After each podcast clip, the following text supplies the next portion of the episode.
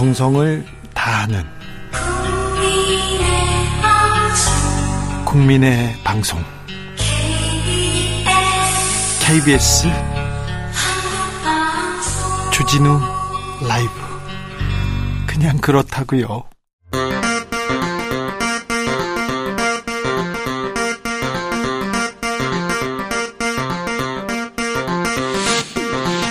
주진우 라이브.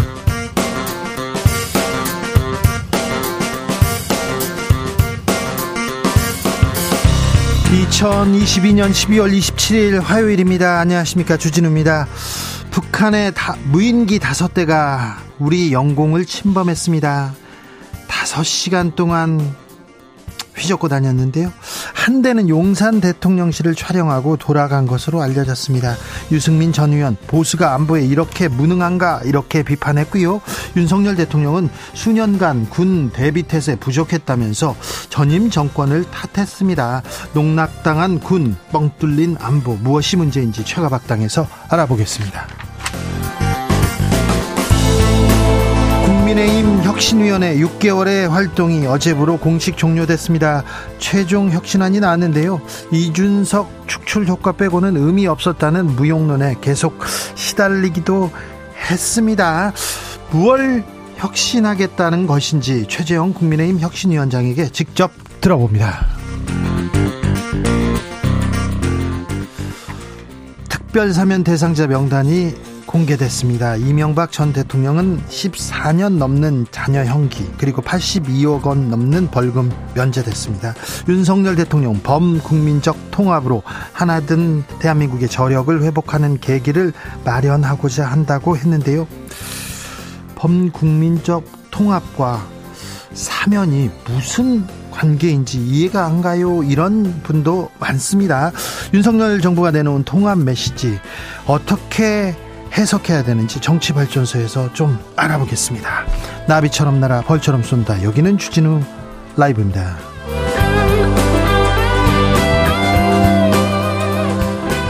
오늘도 자중자애, 겸손하고 진정성 있게 여러분과 함께 하겠습니다.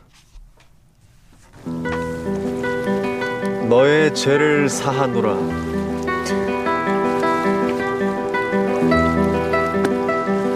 너의 죄를 사하노라. KBS 드라마 가을 동화의 대사였습니다. 송승헌, 송혜교 씨의 목소리였는데요. 네, 저분들의 목소리는 듣기 좋은데요, 너의 죄를 사노라 이렇게 얘기했는데, 윤석열 대통령이 검사 시절에 저한테 한 얘기가 있습니다. 대통령이 무슨 예수냐, 죄를 사하게, 이거는 반헌법적이다, 이렇게 특별사면에 대해서 굉장히 부정적인 얘기를 했는데, 대통령이 되고 정치인이 되고는 이렇게 좀 입장이 바뀌었습니다. 신년 특별사면 대상자 정치인들 무더기로, 국정농단 주범들, 그리고 군, 국정원 두루 포함됐습니다. 정치자 여러분은 사하고 싶은 죄 있습니까? 용서해주고 싶은 사람 있습니까? 절대 용서 못해, 이런 사람 있습니까? 이런 기억 있습니까?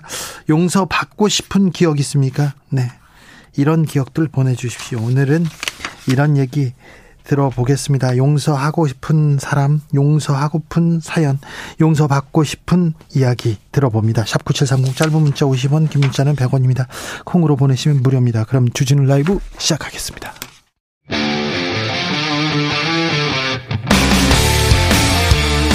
탐사보도 외길 인생 20년, 주 기자가 제일 싫어하는 것은?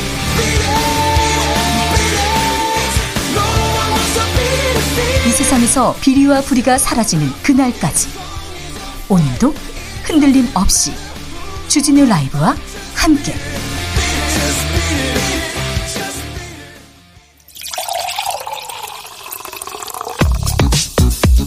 진짜 중요한 뉴스만 쭉 뽑아냈습니다. 주스 정상근 기자, 어서 오세요. 안녕하십니까. 북한 무인기가 대통령실까지 촬영하고 갔다고요? 네, 어제 북한의 무인기 5대가 우리 영공을 침범했다는 소식이 전해졌었는데요, 이 서울 북쪽까지 한 대가 날아들어왔다는 소식이 전해지기도 했는데, 알고 보니 용산 대통령실 일대까지 촬영했을 가능성이 큰 것으로 전해졌습니다. 네. 서울 한복판 이 대통령이 있는 용산이 최고 수준의 방공망을 갖추고 있는데요.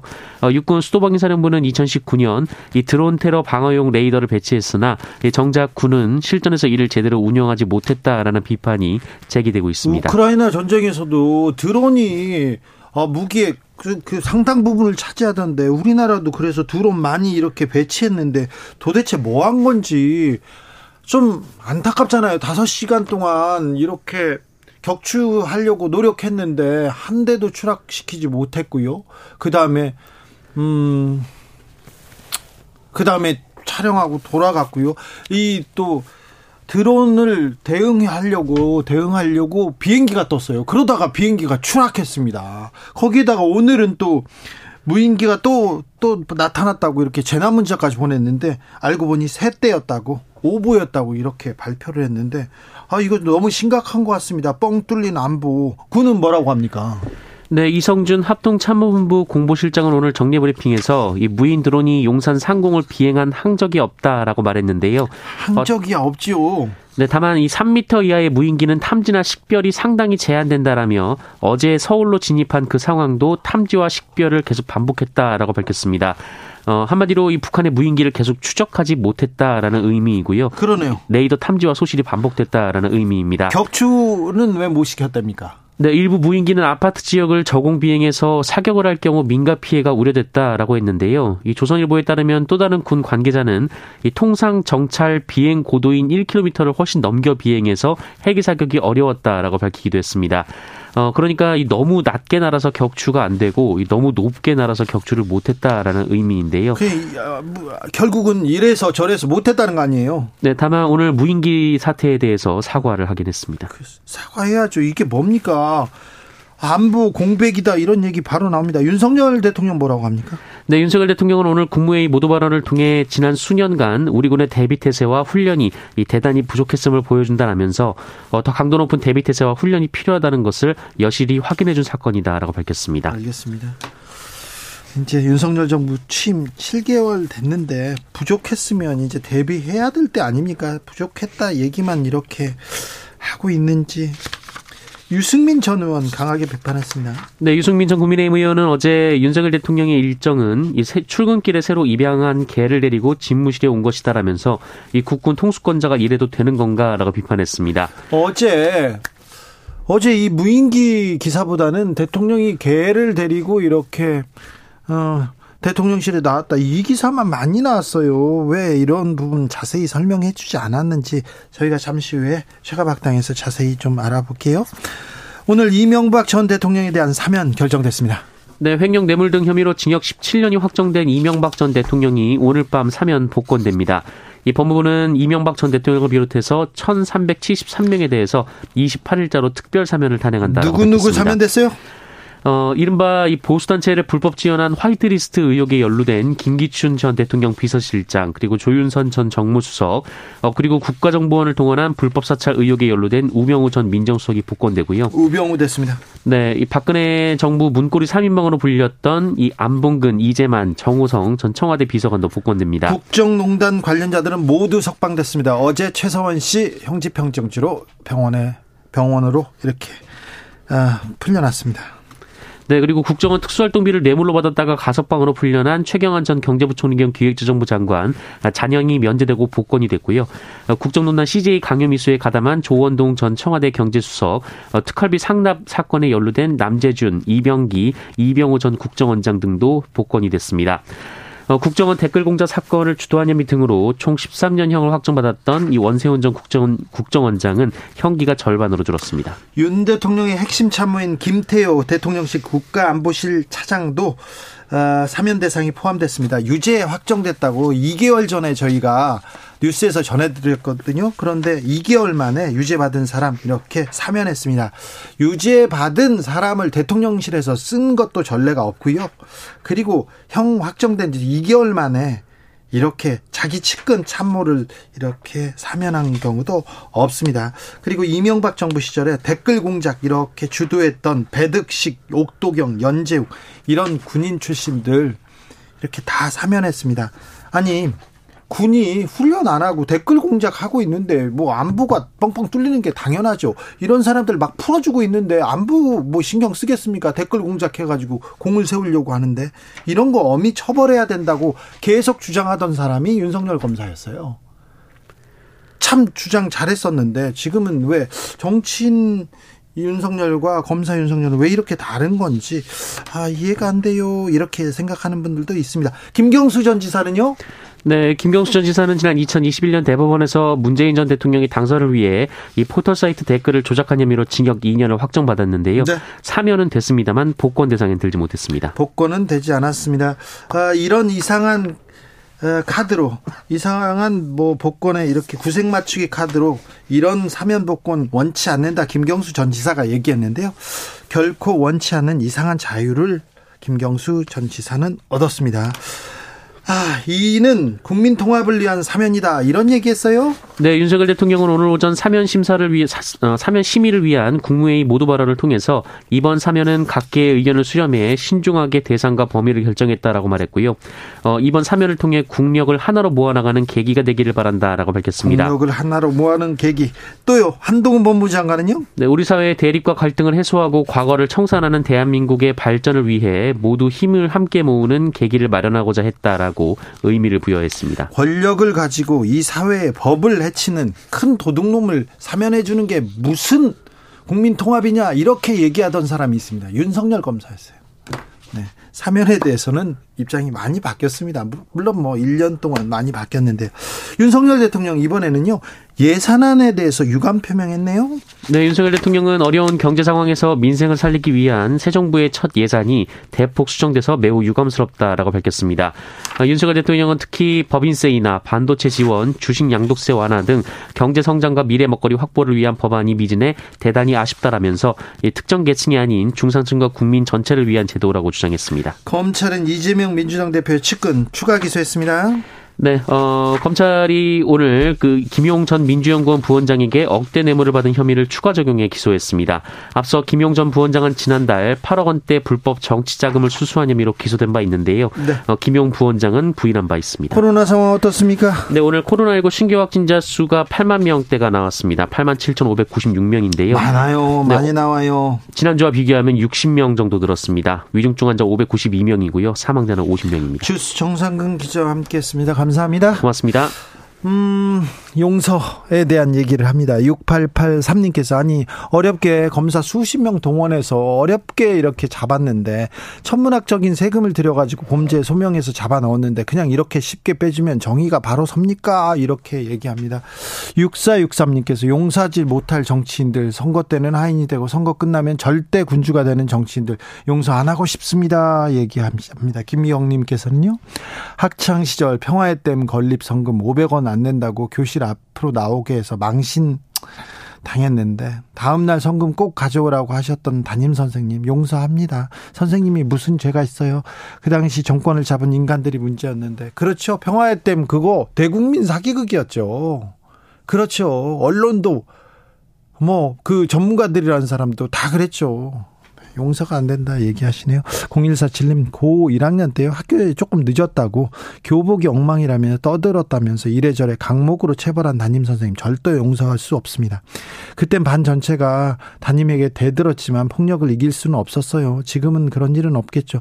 예전에는 이렇게 체벌 너무 만연했어요. 뭐 부모님들도 우리 애 좀 사람 만들어주세요, 때려주세요 이런 얘기도 했었는데 얼마나 좀 폭력적이고 말이 안 되는 일인지 그런 뭐 학교 폭력 그리고 선생님의 폭력에 아픈 기억이 있는 사람 많습니다. 지금은 그런 일이 없어야 되는데 없어져야겠죠. 학교 폭력 그리고 친구들을 괴롭히는 그런 폭력 굉장히 인생에 오랜 동안 이렇게 상처로 남는 경우가 있습니다. 그러니까 학교에서 혹시 폭력을 보셨거나 폭력을 당했다 그러면 절대 말을 해야 됩니다.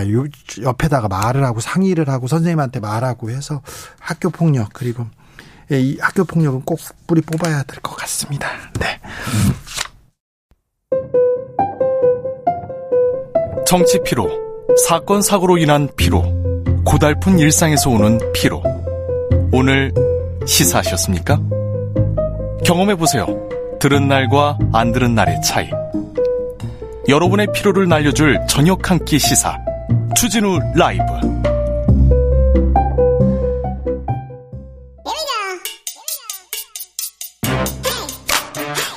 뉴스를 향한 진지한 고민, 기자들의 수다.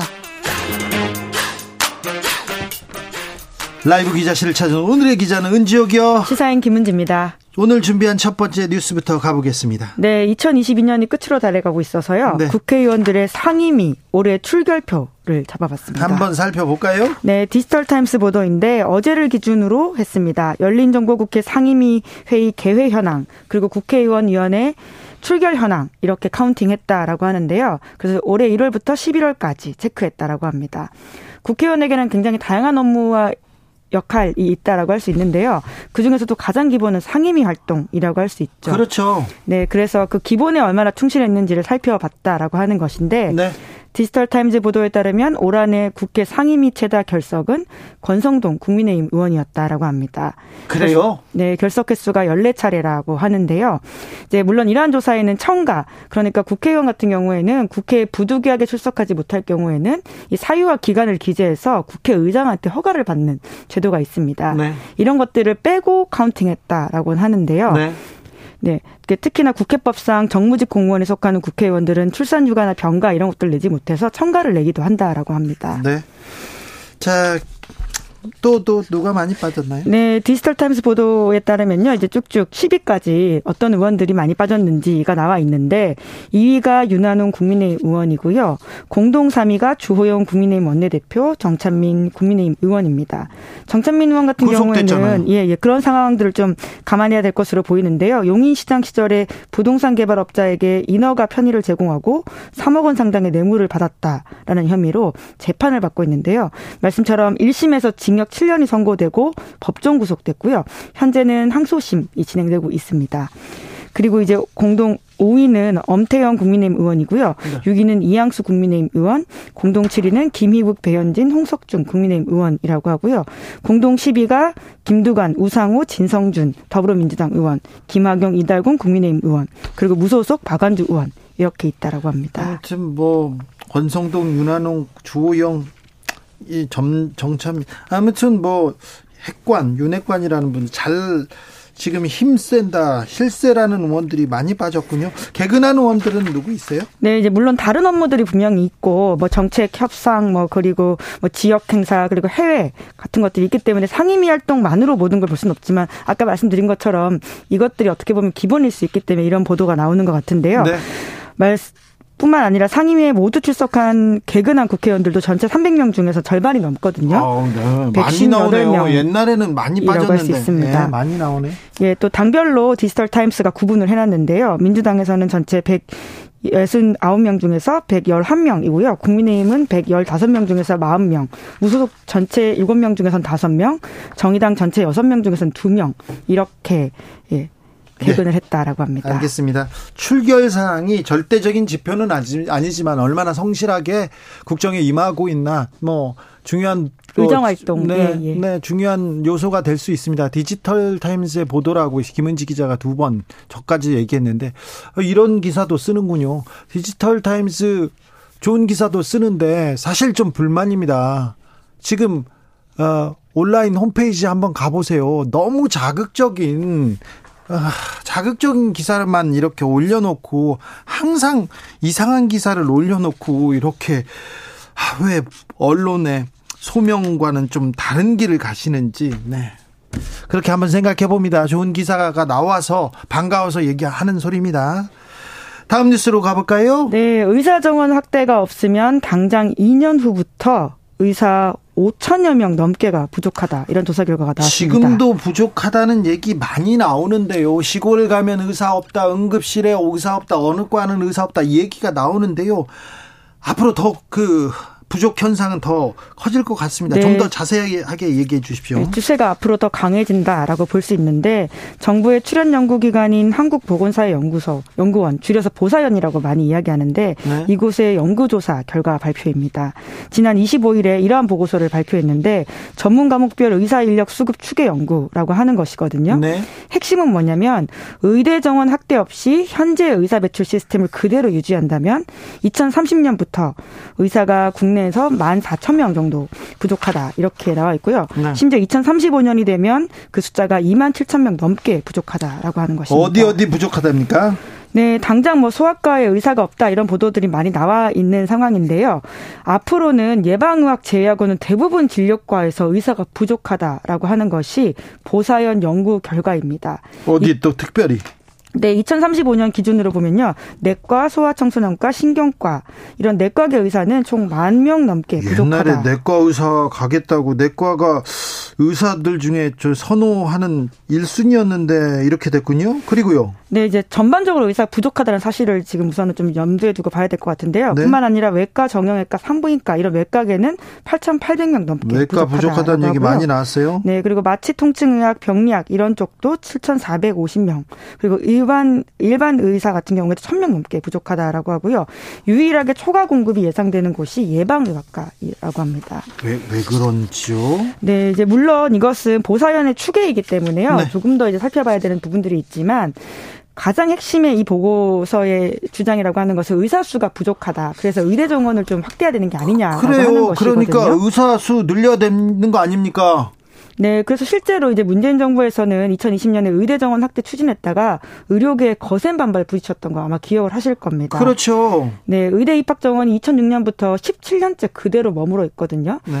3,000명 정도 된다라고 하는데요. 그래서 의사 수 계속 늘려야 된다, 이런 지적들이 오랫동안 나와 있는 바가 있습니다. 그런데 네. 그때 의사들이 이제 파업을 하고, 정부가 결국 이제 코로나19라고 하는 여러 가지 엄중한 상황에 맞물려서 원점에서 재검토하겠다, 사실상 해당 논의를 거둬들인 그렇죠. 바가 있거든요. 후퇴했죠. 의사 파업이 의대 정원, 의사 수 늘리는 걸 이렇게 막았죠. 코로나 네. 시대에 굉장히 과격하게 이렇게 바로 파업에 나섰지 않습니까? 네, 그 당시에 정부안이라고 보면요, 2020학년도부터 10년에 걸쳐서 의대 정원을 4,000명 더 늘리겠다라고 했는데, 10년에 걸쳐서 예, 이제 이런 반발이 있었고요. 이제 물론 당시 의료계에서는 이제 의대 정원이 늘어나더라도 의사들이 의료 취약지에 가지 않고 도시 지역에 집중되는 상황을 해결하지 못하면 의료 자원 수급 불균형은 계속 있을 것이다, 이런 식의 지적들을 했기 때문에 그런 부분들은 충분히 좀 감안해야 될 것이 있어 보이긴 합니다. 충분히 감안할 내용도 아닌 것 같은데요. 무슨 의사 자기 밥그릇 이렇게 챙기기라고 생각하는 사람, 비판하는 사람 많습니다. 네, 제도 인센티브가 어떻게 작동하느냐, 그러니까 어떻게 잘 늘리느냐라는 부분도 좀 빠져있다, 이런 지적이었는데요. 하지만 지금과 같은 추이라면 당장 의대 정원 늘려도요, 입학 이후에 현업에 종사하기까지 약 12년 걸린다라고 합니다. 그러니까 의료 공백이 그 정도 있을 수 있다라는 걱정이 나오는 것이죠. 그런데 의사들이 파업할 때 코로나 상황 안정되면 논의하자, 이렇게 얘기했잖아요. 그런데 어떻게 돼가고 있습니까? 네, 그래서 지금 정부가 이러한 논의들 좀 다시 좀 시작해 보려고 하고 있다라는 보도가 나오고 있는데, 네. 지난 19일에 조기용 복지부 장관이 기자간담회에서 관련된 언급을 했다라고 합니다. 고령화, 지역 과목별 불균형, 미래 팬데믹 가능성, 뭐 이런 것들에 대한 이야기를 하면서요, 최근에 의사 인력 확충의 필요성이 강하게 제기되고 있다라고 하고요, 또 코로나19 안정화 추세를 감안해서 조기에 의료계와 적극적으로 협의하겠다라고 밝히기도 했습니다. 의협 회장을 지낸 분이 최대집 씨가 예전에 막 책상 같은 데를 박치기 하던 거 생각납니다. 그런 저돌적인 면으로 문재인 정부하고는 이렇게 맞섰는데, 자, 윤석열 정부가 의사 수 정원, 의대 정원, 의사들의 이 집단적인 행동에 대해서 어떻게 또 대비하는지 한번 보겠습니다. 1848님, 의사 정원 확대가 문제인가요? 의사가 나와도 다 돈 되는 과만 가는 게 문제 아닐까요? 다각적인 해결책 필요합니다. 다각적인 토론 필요하고요. 이런 모습도 조금 다 이제 좀 심도 있게 논의하면서 좀 대안을 낼 때가 된 것 같습니다. 마지막으로 만나볼 뉴스는요? 네, 일본의 경제적 쇠퇴를 전망하는 세계투자은행의 보고서가 나왔다라고 합니다. 일본이 쇠퇴한다 이런 얘기는 많이 나왔는데 좀 어떤 내용입니까? 네, 이제 골드만삭스, JP모건 이러한 세계의 유력한 투자은행에서 나왔다라는 부분들이 좀 눈길을 끌고 있는데요. 네? 골드만삭스에 따르면 2075년까지 내다본 장기 전망 보고서인데 여기서 일본의 경제 규모가 현재는 3위인데요. 세계 3위입니다. 네, 2030년엔 4위, 2040년엔 5위, 2050년엔 6위로 계속 하락해서 2075년에는 12위로 가라앉는다. 라는 예상이 있고요. 그렇게 가라앉더라도 2050년까지는 6위권 이렇게 기록하네요. 네, 그리고 그런데요. JP모건이 전 세계 주요 50개국 대상으로 분석한 장기 전략 보고서를 보면 앞으로 10년간 일본의 연평균 성장률이 50개국 중 최저. 그러니까 0.8% 그칠 것이다. 이런 보고서가 있다라고 그래요. 합니다. 그래요. 성장 동력을 잃었군요, 일본은. 네, 이제 특히나 이제 2075년 되면 일본의 국내 총생산, 그러니까 GDP라고 할 수 있는데요. 이런 것들이 중국, 인도, 미국 등의 7분의 1 정도에 불과할 것이다라는 식의 분석까지 나와서 더 이상 과거와 같은 경제대국이 아니다라는 우려가 일본 내에서도 나오고 있는 상황인 건데요. 자, 일본을 우리나라가 따라가는 경향이 있는데 일본의 경제 전망 나쁜 결정적인 이유는 뭡니까? 아마 예상이 가능하실 텐데요. 이제 한국 사회도 짙게 내려져 있는 그림자. 그겁니까? 네, 저출산 고령화 이슈라고 할 수 있습니다. 아, 그렇죠. 예, 일본은 한국보다 이 문제를 훨씬 더 먼저 앓고 있는 상황이거든요. 예. 그래서 일본의 전체 인구 10명 중 3명이 65세 이상 노인. 사실 이제는 65세 이상을 노인으로 이제 어느 나이부터 노인으로 불러야 될지까지 이야기가 나오고 있는 상황인데요. 이건 우리도 마찬가지입니다. 네. 이 고령화 이 사회는 우리가 더 빠르게 고령화 사회를 막 지금 달려가고 있거든요. 네, 그래서 초고령 사회가 이미 진입했고 앞으로는 더 큰 부담이다. 이런 것들은 말씀처럼 우리 사회도 굉장히 큰 일종의 숙제같이 남아있는 것들이고요. 네. 뿐만 아니라 일본 정부 부채 비율도 세계 1위라서 이 또한 문제로 지목되고 있다라고 합니다. 일본은 정부가 가난합니다. 개인들은 부자고요. 우리는 정부는 괜찮습니다. 재정 건전성 괜찮은 편인데 개인들이 가난해요. 네, 뭐 또 일본의 개인들 같은 경우에는 소비를 적극적으로 하지 않았어도 그것이 가지고는 문제점도 분명히 있어 보이긴 하는데 정부 부채 급증은 민간 소비와 공공 소비 모두 악영향을 미쳐서 성장의 발목을 잡기 때문에 이에 대한 걱정들이 특히 큰데요. IMF에 따르면 선진국의 GDP 대비 평균 정부 부채 비율이 코로나19로 크게 확산이 돼서 2020년에 123.2% 찍었다가 또 약간 회복이 됐지만 지금 일본 같은 경우에는 좀 상황이 좋지 않다라고 합니다. 그래서 적자 국채 발행 계속한다라고. 아베는 뭐 엔저 간다면서 계속 이렇게 돈을 찍어냈었는데 그게 아베노믹스의 핵심이었는데 최근에 좀 일본 경제 어떻습니까? 물가는 오른다고요? 네, 근데 워낙 오랫동안 경기 침체가 있어서 물가가 오르지 않는 것으로 유명하지 않았습니까? 네. 그 사실상 이제 1% 올랐다라고 하는 것은 마이너스 물가 하락을 이야기하는 것이기 때문에 여러모로 이제 인플레가 났다는 게 개인으로서는 반가운 일이지만 국가 경제로 봐서는 반기기만 어려운 이슈였거든요. 그래서 인플레에 대한 여러 가지 이야기가 있었는데 지금 물가가 올라갔다라고 하지만 또 이것이 경제 성장률을 같이 이제 기여할 것인가라고 하는 부분들은 좀 살펴봐야 될 부분들이 있는 것 같습니다. 네. 기자들의 수다 시사인 김은지 기자와 함께했습니다. 감사합니다. 교통정보센터 다녀오겠습니다. 유하영 씨.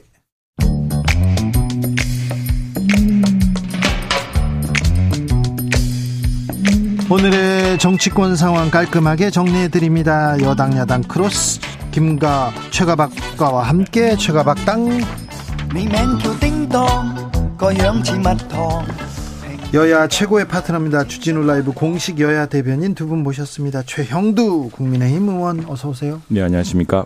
박성준 더불어민주당 의원 어서 오세요. 네, 안녕하세요. 네, 연말 잘 보내고 계신 거죠? 예, 잘 보내고 있습니다. 자, 이 뉴스가 지금 국민들한테 걱정이에요. 지금 남과 북이 사이가 나쁜데 좋지 않은데 이런 작은 갈등이라도 큰 긴장 요소가 될 수 있는데 북한의 무인기 5대가 우리 영공을 침범했습니다. 어떻게 보셨어요, 최영두 의원님? 정말 심각한 문제죠. 정말 국가의 위기가 어디서 올 수 있는지 우리가 이태원 참사라는 끔찍한 참사를 부지불식간에 겪지 않았습니까? 예. 이건 사실 우리 큰 슬픔이었지만 국가 안보의 위기가 이렇게 허술하게 다루어져 왔다는 점이 굉장히 심각하다고 생각을 합니다. 지금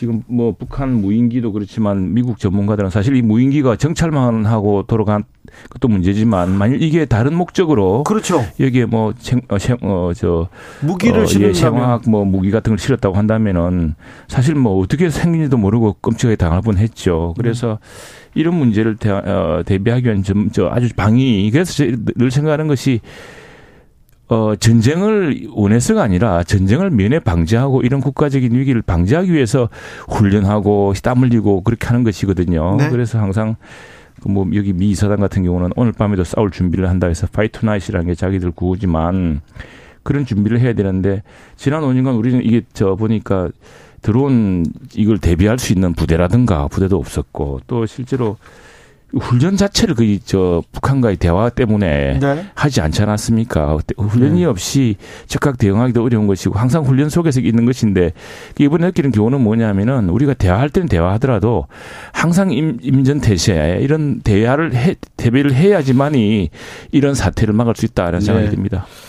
저도 한 말씀 드릴게요. 뭐 윤석열 정권 들어서서 보수 정권의 가장 큰 특징 중에 하나는 뭐냐면 안보를 강조하잖아요. 그렇죠. 그래서 윤석열 대통령은 무슨 얘기를 했습니까? 선제 타격 얘기하면서 강한 안보 얘기했잖아요. 그렇죠. 지금 볼 때는 속수무책 정권이었다. 안보 무능 정권이라는 것을 그대로 드러나는 거고요. 이렇게 북한 무인기가 우리 수도권 상공에 무인기가 와서 머무르는 동안 그러면 컨트롤 타워가 있었습니까 지금? 국가안전보장회의라고 하는 NSC를 소집을 했어요. 이 정도 사안이면 굉장히 중대 사안인데 NSC 소집도 안 하고 그냥 손 놓고 있었던 거 아니에요. 그냥 안보 참사 아닙니까? 이 정도 되면 안보 공백 상황이 그냥 있었던 상황을 그대로 방치한 거기 때문에 안보는 국민의 생사 걸린 문제인데 국가의 제1책무란 말이에요. 국민의 생명과 재산에 대한 부분. 네. 안보 실패는 용납될 수 없는 문제인데 지금 안보가 구멍이 뚫렸다는 거 드러나는 거고 제가 차제히 이런 말씀드려요. 그럼 윤석열 정권은 이 문제, 보통 문제가 있으면 감사원 동원하잖아요. 그럼 국방부 다 감사해야 되겠네요, 지금 보면은. 감사해서 문제 있으면 검찰로 또 넘겨야 되겠네요. 검찰 수사해야 되는 거 아닙니까? 이 정도 되면? 윤석열 정권이 이런 형태로 보이는 건데 엄청난 큰 문제란 말이에요. 감사원 감사해야 됩니다, 이거 그러면. 이번에 안보에 구멍 뻥뻥 났어요. 군의 대응 좀 아쉬웠습니다. 5시간 동안 영공을 휘짓고 다니는데 헬기 사격을 하고 사격을 했는데 한 대도 격추시키지 못했고요. 한 대는 또 돌아갔대지 않습니까? 서울까지 휘젓고 갔는데. 그리고 우리 공격기가 이륙하다가 추락했어요. 좀 아쉬워요. 많이 아쉽습니다. 심각합니다. 정말 이 문제는 정말 성역 없이 반드시 지금 우리 박 의원도 말씀하셨지만 이건 뭐 정말 유구무원입니다. 유구무원이고 어쨌거나 현재 정부가 책임을 졌기 때문에 이 북한의 도발이라든가 이런 것들은 지난 1월부터 시작되고 무슨 핵미사일 위기 같은 것도 시작되게 했습니다만 그러나 지난 5년 동안 훈련하지 않던 군 또 우리 평화만 생각하면서 무엇인가 우리가 혹시라도 빌미를 줄까 봐 우리 스스로 조심해서 전혀 대비하지 못했던 이런 점들부터 해서 지금 무엇이 문제인지 벌써 정권 바뀐 지가 5개월이 6개월이 넘었는데도 이것이 제대로 돌아가지 않는다면 무엇이 문제인지 철저하게 점검해야 될 시기라고 생각합니다. 네. 지금 100주 대낮에 북한의 무인기가 대한민국 영공을 뚫고 다닌 거 아니에요? 그러면 안보 공백이 뚫렸다라는 것을 그대로 드러나는 건데, 그래서 저는 우리나라 경공격기가 이륙 중에 추락하는 문제까지 발생했단 말이에요. 네. 총체적 부실 대응이라는 게 그대로 드러나기 때문에 이 정도 되면은 윤석열 대통령이 안보 태세가 부족했다라는 걸 인정하고 어떻게 해야겠다라는지 사후 조치까지 다 나와야 되는 겁니다. 지금. 그런데 윤석열 대통령은 수년간 우리 군의 대비 태세와 훈련이 대단히 부족했다. 북한의 선의와 군사협의에만 의존한 대북 정책이 얼마나 위험한 것인지 국민들께서 잘 보셨을 것이다 생각한다. 이렇게 얘기합니다. 전 정권 얘기합니다. 2738님께서 지난 5년간 대한민국 군대를 완전 당나라 군대로 만들어 놓은 문재인 정부의 무능 처참합니다. 이렇게 얘기하시는 분도 있습니다. 1848님께서는 문제만 생기면 전 정권 잘못이라고 하고 성과는 다 지금 정권의 공이고 7개월이나 됐는데 좀 나쁘끄럽지 않습니까? 이렇게 얘기하는데요. 아니 언제까지 저 아니 윤석열 대통령 지난 대통령 선거 3월 9일 대통령 선거 됐고 인수위하고 지금 정권 인수한 지 7개월 다 됐단 말이에요. 7개월 동안 뭐 했습니까? 그러면 우리나라 국방비 예산이요.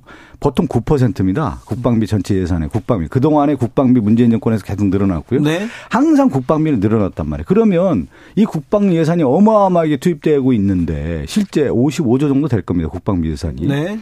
그러면 지금 윤석열 정권은 그동안에 뭐 했다는 겁니까? 왜 남 탓을 하는 거예요? 북한에 대해서 그렇게 강하게 응징하겠다고 얘기했는데 지금 제대로 한 게 뭐가 있습니까? 그러면 이걸 솔직히 인정하고 잘못했다는 걸 인정부터 시작해야 되는 것이지 뭔 전 정부 탓을 하고 있습니까 지금? 네. 아니 국민들이 보고 있지 않습니까? 지금 도대체 있을 수 없는 일이 일어난 겁니다. 예. 그게 이제 그 다 알고 있습니다. 이게 훈련이라는 것이 평소에 사실은 지난 정부 때 우리가 북한에 정말 선의에 기대해서 네.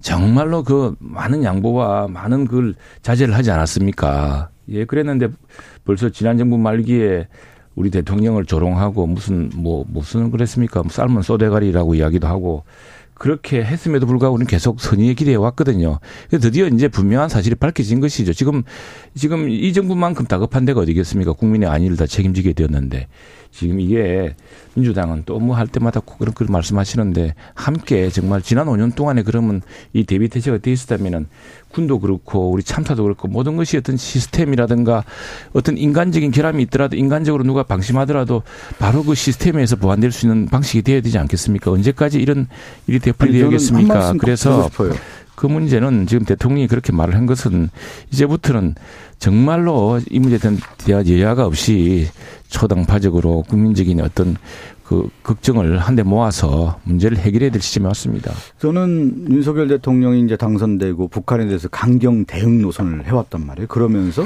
군에 대해서 얼마나 얘기를 많이 했습니까? 국방부 장관 하면서 국가안보실장에 대한 얘기를 하면서 계속 강경 대응하고 안보 태세 얘기를 했는데 7개월 동안 그러면 우리가 얘기할 때 7개월이면 충분하게 준비하는 거 아니에요? 전 정부 탓을 하기 전에 새로운 정부에 대한 시스템 정비 다 끝날 수 있는 문제 아닙니까? 7개월 동안에. 저는 이걸 왜 전 정부의 시스템에 대한 문제로 얘기를 하겠습니까? 그리고 그 얘기했다면 북한에 대한 강경 대응을 하면서 무슨 얘기를 했냐면 한미일 동맹 강화 얘기했다. 특히 이제 일본과의 그 동맹 강화 얘기를 계속 하고 있단 말이죠. 일본과 어디 동맹입니까? 아니 일본과의 말을 슬쩍 그렇게 끼워서 이렇게 하지 마시고요. 하여튼 일본과의 그 협력 노선이든 동맹까지 얘기할 정도로 그렇게 강화 얘기한 건 사실 아닙니까? 그 북한의 군사 행동에 대해서 억제하겠다라고 이런 노선을 했는데 강경 노선은 어디 갔습니까 지금? 강경 노선은 하나도 없고 지금 속수무책반이 있는 거 아니겠어요? 그거에 대해서 어떻게 하겠다라는. 아니 이거 참 말씀을 갖다가 앞뒤가 다르게 세상에 그런 그 무모한 그런 경우가 어디 있겠습니까? 뭘 그 강경에 우리가 북한이 만일 도발할 경우에 북한에 대한 분명한 대응 태세를 보여줘야 된다는 것은 그건 삼책 동자도 다 이야기할 대목 아닙니까? 네. 그럼 어느 대통령이 그런 이야기를 안 하겠습니까? 네. 북한이 그렇게 핵미사일 위협을 고도화하고 보란듯이 미사일 쏘아대고 핵무기 역량을 보여주고 있는데 그러면 그 대통령이 가만히 있어야겠습니까? 여기에 야당이 힘을 보태줘야 되는데 지난 7개월 동안 막 그런 이야기하기 싫습니다만 7개월 동안 야당이 한 점도 곰곰이 좀 되도록 보십시오. 자, 국방 예산 한번 살펴보시고요. 정말로. 네. 보수 정권 뭐 진보 정권 가장 큰 차이점이 북한을 대하는 태도입니다.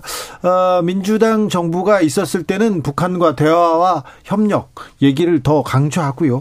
그런데 보수 정권이 들어오면 안보와 힘 이 얘기를 더 합니다. 그런데 이번 문제는 조금 짚고 넘어가긴 해야 될 것 같습니다. 안보 참사라는 얘기가 나옵니다. 유승민 전 의원이 왜 NSC 국가안전보장회의는 열리지도 않았냐. 왜 이럴 때 이런 상황에서 새로 입양한 개만 데리고 이렇게 다녔냐 이런 얘기를 했던데 최영도 의원님 어떻게 들으셨어요? 그것도 가야죠. 같은 당으로서 그렇게 얘기할 수 있습니까 지금. 그게 개를 다니다니 그런 비유가 세상에 어디 있습니까? 지금 저 대통령실도 분명히 반성을 해야죠. 빨리 NSC가 어떻게 대응해서 되는지. 네. 벌써 진도 있게 발령난 그 자체가 오후 4시 이후인가 2부로 간 뒤에 발령됐다는 거 아닙니까? 군에서. 그렇죠. 이것부터 심각하게 다 점검을 해야 되고요. 지금 청와대 저 용산이나 이쪽에 대대적인 이제 이 문제에 대한 점검을 하고 있을 텐데 유구무원이죠. 유구무원인데 네네.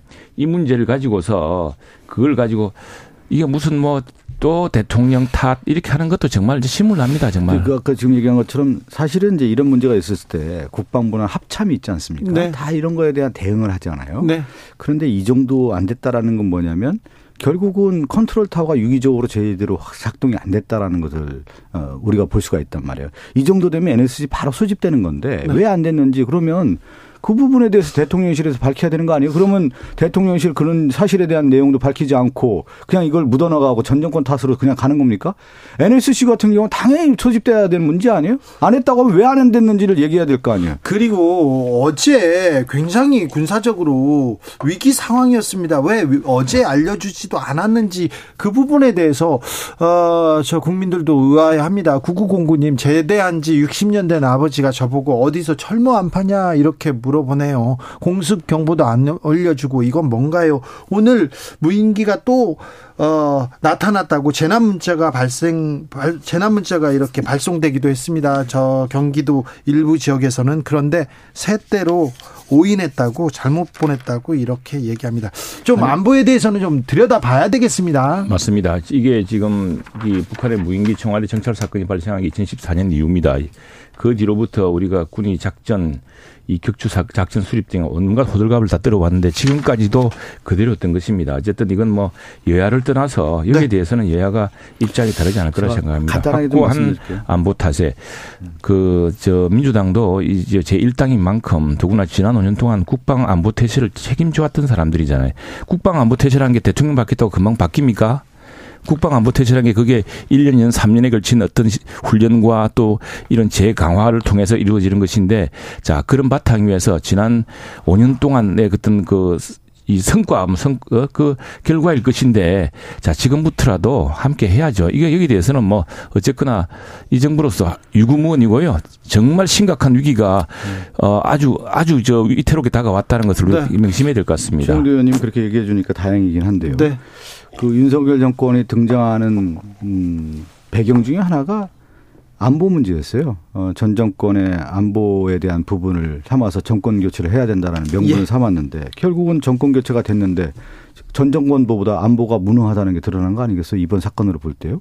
무인기가 이렇게 한국 상공을 헤매는 게 아니라 막 휘젓고 다닌 거 아니에요? 휘젓고 다닌 상황에서 이 정도 됐다고 하면은 남 탓할 게 아닙니다. 지금 봐서. 자, 이 대목에서 하나 짚을 게 있는데 네. 사실은 안타까운 이런 지난 24일 그 시의 예산안 안에 보면은요. 우리가 국방부하고 드론 부대에 드론기 정장 무인기 군사용 드론 예산이 있었습니다. 국회에서 잘렸습니다. 이게 어떤 일인지 이것도 국회 내에서 한번 철저히 좀 증거를 해봐야 될 것 같습니다. 안보 위기라고도 볼 수 있는데 이 안보 상황에 대해서 어떻게 대처하는지 윤석열 정부가 어떻게 대처하는지 우리가 좀 한번 지켜봐야 될 것 같습니다. 오늘 신년 특별 사면 대상자가 발표됐습니다. 이명박 전 대통령은 들어갔고요. 그다음에 국정농단의 주범이라고 할 사람들은 다 이렇게 또 들어갔네요. 거기에 군 출신 그리고 국정원 출신 여러 정치인들 그리고 여러 대상자들이 있었습니다. 어떻게 보셨습니까, 박성준 의원? 일단은 저는 이제 뭐 대상자도 그렇지만요. 이제 윤석열 대통령이 이제 본격적으로 정치를 하는 거 아닌가라고 하는 생각을 하게 됐어요. 본격적으로 뭐냐면 윤석열 대통령이 이 보수 정권이라고 하는 국민의힘에 이제 뿌리를 내리는데 뿌리가 약하단 말이에요. 그러면 정치적으로 뿌리를 내려야 되는데 그럼 누구와 손을 잡을 건가라고 하는 고민을 했었을 것 같습니다. 제가 볼 때. 네. 국민의힘 자체의 내부의 어떤 정치인도 있지만 국민의힘을 뒷받침하고 있는 세력이 도대체 어디냐 봤을 때 결국은 이명박 정권과 박근혜 정권에 있었던 사람들 아니겠어요? 그 정권에 있었던 사람들과 손잡지 않으면 결국은 권력에 대한 뿌리가 튼튼히 내리기는 어렵다라고 하는 현실적 판단을 했을 것이다라고 저는 해석이 되더라고요. 이번에 사면 대상자들을 볼 때요. 지금 보면 이명박 정권에 있었던 부패 세력, 그다음에 박근혜 정권에 있었던 적폐 세력, 그다음에 국정농단 세력, 국기문란 세력. 이 사람들 다 부활시켜준 거 아니겠습니까? 그렇기 때문에 이들 세력과 정치적 힘을 같이 가겠다라고 하는 손을 내민 것이다 라고 하는 것이 그대로 이번에 사면을 통해서 정치적 해석이 가능하다. 최영도 의원님. 자, 모두 다 재판에 의해서 다 형기를 다 거의 채우고 적법한 절차를 통해 된 것이고요. 이건 이명박 전 대통령 아니고요. 예, 이명박 전 대통령의 경우에는 좀 할 말이 좀 있습니다. 네. 이 대통령의 역대 대통령 공과가 있을 텐데 뭐 아무리 저런 혹하게 평가해도 5대5는 된다고 생각을 합니다. 하는데 자, 이건 역사적으로 굉장히 중요한 악순환의 고리를 끊는 의미가 있다고 생각합니다. 전직 대통령 잘못하면 수사해야죠. 끝난 뒤에. 네. 수사할 겁니다. 네. 지금 보십시오. 그럼 남은 전직 누가 있습니까? 지금 구속 안 당하고 이렇게 탄핵 안 당한 대통령 한 분 계시죠?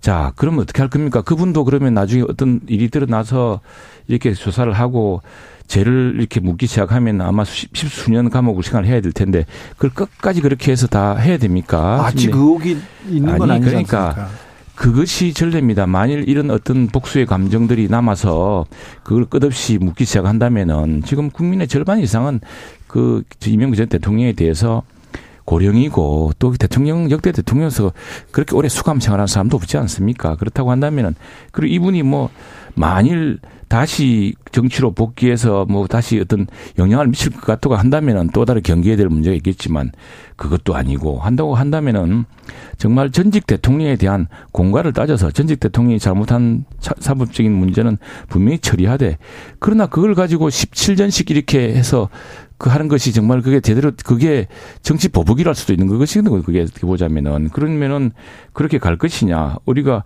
전직 대통령의 죄는 묻더라도 그 대통령의 또 공도 생각하고 그 국민 통합을 생각해서 그 일정한 형을 채운 뒤에 적대 대통령과 비교를 해봐서 사면하는 게 온당하고요. 다음에 또 김경수 지사의 경우는 사실은 이게 뭐 우리 정부에서 한 것도 아니고 지난 정부에서 추미애 당대표가 고발해가지고 문재인 대통령실 검찰, 문재인 대통령실 법원이 다 유죄 판결해서 지금 수용생활하고 있는 분이지 않습니까? 그런데 왜 문재인 대통령은 그분을 가지고 사면 복권을 못 해줬습니까? 불과 6개월 전인데. 그런데 하지 않습니까? 그 부분은 사면을 해서 정말 정책 통합 양쪽에 다 진영이 갈려있고 편가르기로 하면은 서로 적대적 감정이 많이 남아있겠지만 그러나 일정한 형을 이미 살았고 또 여러 가지 정치적인 어떤 균형을 고려해서 하는 것이라고 한다면은 통합의 의미를 좀 더 깊이 생각해봐야 될 것 같습니다. 그 정치적 균형이 아니라 전 정권에 있었던 인사들과 손잡기로 들어간 거고요. 저는 이번에 윤석열 대통령이 사면을 하면서 진정한 법치주의가 뭐고 공정과 상식에 대해서 답을 해야 되는 겁니다. 뭐냐면 윤석열 대통령이 검사 시절에 이명박 대통령, 박근혜 대통령 그리고 그 적폐 세력이나 부패 세력이 있는 사람들 다 구속시킨 분 아닙니까? 거의 다 지금 윤석열 대통령 검사 시절에 다 구속시켰던 사람이에요. 잡아넣었어요. 수사해가지고 다. 수사나 먹었는데 이번에 풀어줬단 말이에요. 그러면 검사 시절에 윤석열 검사와 대통령이 윤석열 대통령이 풀어주는 이 기준이 뭐냐 이거예요. 법치주의입니까? 이게 공정과 상식인지. 거기에 대해서 물음에 대해서 답을 해야 되는 거예요. 그것이 나와야 되는 건데 그 물음에 대한 답이 없는 겁니다. 그냥 풀어준 겁니다. 그것은 결국은 뭐냐면 정치적인 행위일 수밖에 없는 것이죠. 네, 그게 정치행위 맞습니다. 네. 정치행위 맞죠. 이 대통령이 남은 유일한 은전권. 이 사실 이게 옛날 왕에게나 허용되던 그렇죠. 그건 법치를 넘어서는 문제입니다. 맞아요. 법치를 넘어서서 그건 통치의 문제고 예. 통합의 문제입니다. 헌법 위에 있는 문제예요. 그럼요. 그렇기 때문에 그런 결정을 누군가 해야 되고요. 자, 그래서 저 상당히 위험한 발언을 좀 아닙니다. 하십니다. 제가 그건 다시 해서 말씀드릴게요. 반헌법적이라고 그 사면권은 반헌법적이라고 법률가들도 그럼요. 많이 얘기합니다. 뭐 법치를 넘어서는 문제입니다. 법치를 넘어서서 결국 통합이라는 그 과정을 보고 하는 건데 지금 우리 사회가 얼마나 갈라져 있습니까? 우리 정치가 얼마나 양극화가 되어 있습니까? 그런데 최영도 의원님, 윤 대통령이 이번 사면 국력을 하나로 모아가는 계기가 될 것이다 얘기하고요. 대통령실에서도 국민통합과 화합을 위한 사면이었다 얘기하는데 오늘 제가 외신 기자들 전화 많이 받았어요. 국민통합을 위해서 사면했다는데 이거 어떻게 생각해요? 저한테 물어보더라고요. 이거 뭐라고 설명해야 됩니까? 국민통합과 이명박 전 대통령 사면이 무슨. 그건 우리 주준우 앵커 설명을 잘 하셔야죠. 저 이명박 대통령이 이미 17년형이지만 그러나 지금 고령자로서 지금 몇 년 살았죠? 감옥에서? 2년 조금 넘게 살았는데 거의 대부분 절반 이상은 병원에 계셨어요. 아이고, 정말 박하시네. 그리고 집에 나와 계세요 지금요. 고령자로서 네. 그런 점도 있고요. 또 이제 그 제가 이야기하지 않습니까? 그럼 역대 대통령을 지금 우리의 정치적 사이클 정치적인 이런 보복의 어떤 이런 시스템이라든가 사이클을 보자면은 틀림없이 전직 대통령들 아니, 근데 다 수사합니다. 저도 말씀드리고 좀 말씀해서 네, 제가 말씀드리면 다 그냥 감옥에 넣어서 수십 년간 그렇게 해야 그게 이제 불리겠습니까? 아까 얘기한 것처럼 그 기준이 도대체 뭔지를 얘기를 해야죠. 그래야 국민 통합이 되는 거 아니에요? 국민 통합이라는 게 뭐냐? 국민의 눈높이에 받았을 때 이 부분에 대해서는 아 사면권 타당하다라고 받아들일 때 국민 통합이 되는 것이지 국민들이 바라볼 때 이것은 불공정하고 비상식적이라는 부분. 부분 아니겠어요? 그러니까 뭐냐면 국론 분열을 시키는 가장 큰 사명이 된 것이죠. 예. 아니 제가 또 한번 말씀드리면 대의 명분이 있어야 되는 거예요. 대의 명분이 뭐가 있습니까? 국민이 바라지도 않는 건데 지금 그런 면에서는 오히려 사명권을 남용한 것이 아니냐라고 지금 국민의 지탄을 받을 가능성이 큰 것이죠. 자, 근데 정치 보복으로 이렇게 전임 대통령들이 이렇게 구속됐다는 얘기를 하는데 네네. 정치 보복이라고 보시는 거죠. 윤석열 아니, 검사가 이렇게. 윤석열 검사가 구속시킨 거 아니에요? 아니, 제가 이번에 이런 거죠. 그 정치적인 보복이 아닌 제가 이야기는 그겁니다. 자, 형 아까 이야기했지 않습니까? 전직 대통령을 감옥에 넣어서 탄핵을 시켜서 대통령에서 끌어내려서 또는 대통령이 끝난 뒤에 다시 10년 된 사건을 수사를 해서 감옥에 보내지 않았습니까? 그건 사법적 절차고 사법적으로 우리나라가 법치주의 국가에서 할 수밖에 없는 일이라고 한다면은 네. 그러나 그것도 정도껏 해야지 되는 것이지 그 뒤로 그래서 대통령 역대 대통령을 고령자를 그래서 죽을 때까지 아니, 감옥에 그러니까, 살려야겠습니까? 주영재님 제가 얘기하는 게 그게 오늘 이번에 그 고리를 끊어야지. 그래서 전직 대통령이 잘못도 단호히 처벌해야 됩니다. 단호히 처벌해야 되고 그 감옥에 넣어야죠. 잘못해서 넣어야 될 텐데. 네. 그러나 그것도 정도껏 해야지 70, 80대 돼가는 고령자들을 그렇게 해서 끝까지 해서 그것이 정말 그것이 그 정의도 국민적으로 생각할 때 국민적으로 좀 받아들일 수 있어야죠. 이게 이거는 제가 처음에 얘기한 것처럼. 그래서 그 부분이. 아니. 더 지나친 부분은 그건 보복적으로 이길 수 있다는 그런 이야기를 한 것이고요. 알겠습니다. 그런 악순환을 끊어야 된다고 저는 생각합니다. 정치적 뿌리를 만들기 위한 것이죠. 과거 정치 세력들과 하나로 모으는 계기를 만드는 하나의 정치 행위로서의 사명인 거고요. 잡습니까? 아, 그 세력들과 이제 같이 가겠다라는 이제 행위로서의 나온 것이고. 아, 그렇다고 국정농단 네. 세력들을 풀어줬다고 아니, 손을 잡을까요? 그런 세력들과 같이 가겠다라는 것이죠. 그 뿌리가 이제 거기서 뿌리를 내리는 것이죠. 왜 그러냐면 이들 세력들과 함께 가겠다라고 하는 것을 분명히 이번 사면을 통해서 아니, 보여주는 거고. 그 형이 다 돼서 사면 대상이 됐고요. 그러면서 지금 제가 얘기한 것처럼 법치주의와 공정과 상식이라고 하는 기준이 도대체 뭐냐에 대한 얘기가 전혀 없는 것이죠. 지금 볼 때. 민주당 저 사람들도 또 사면 복권 대상이 됐으니까. 네. 같이 한번 살펴보시죠. 최영두, 박성준, 최영두 두 분 감사합니다. 네, 고맙습니다. 감사합니다.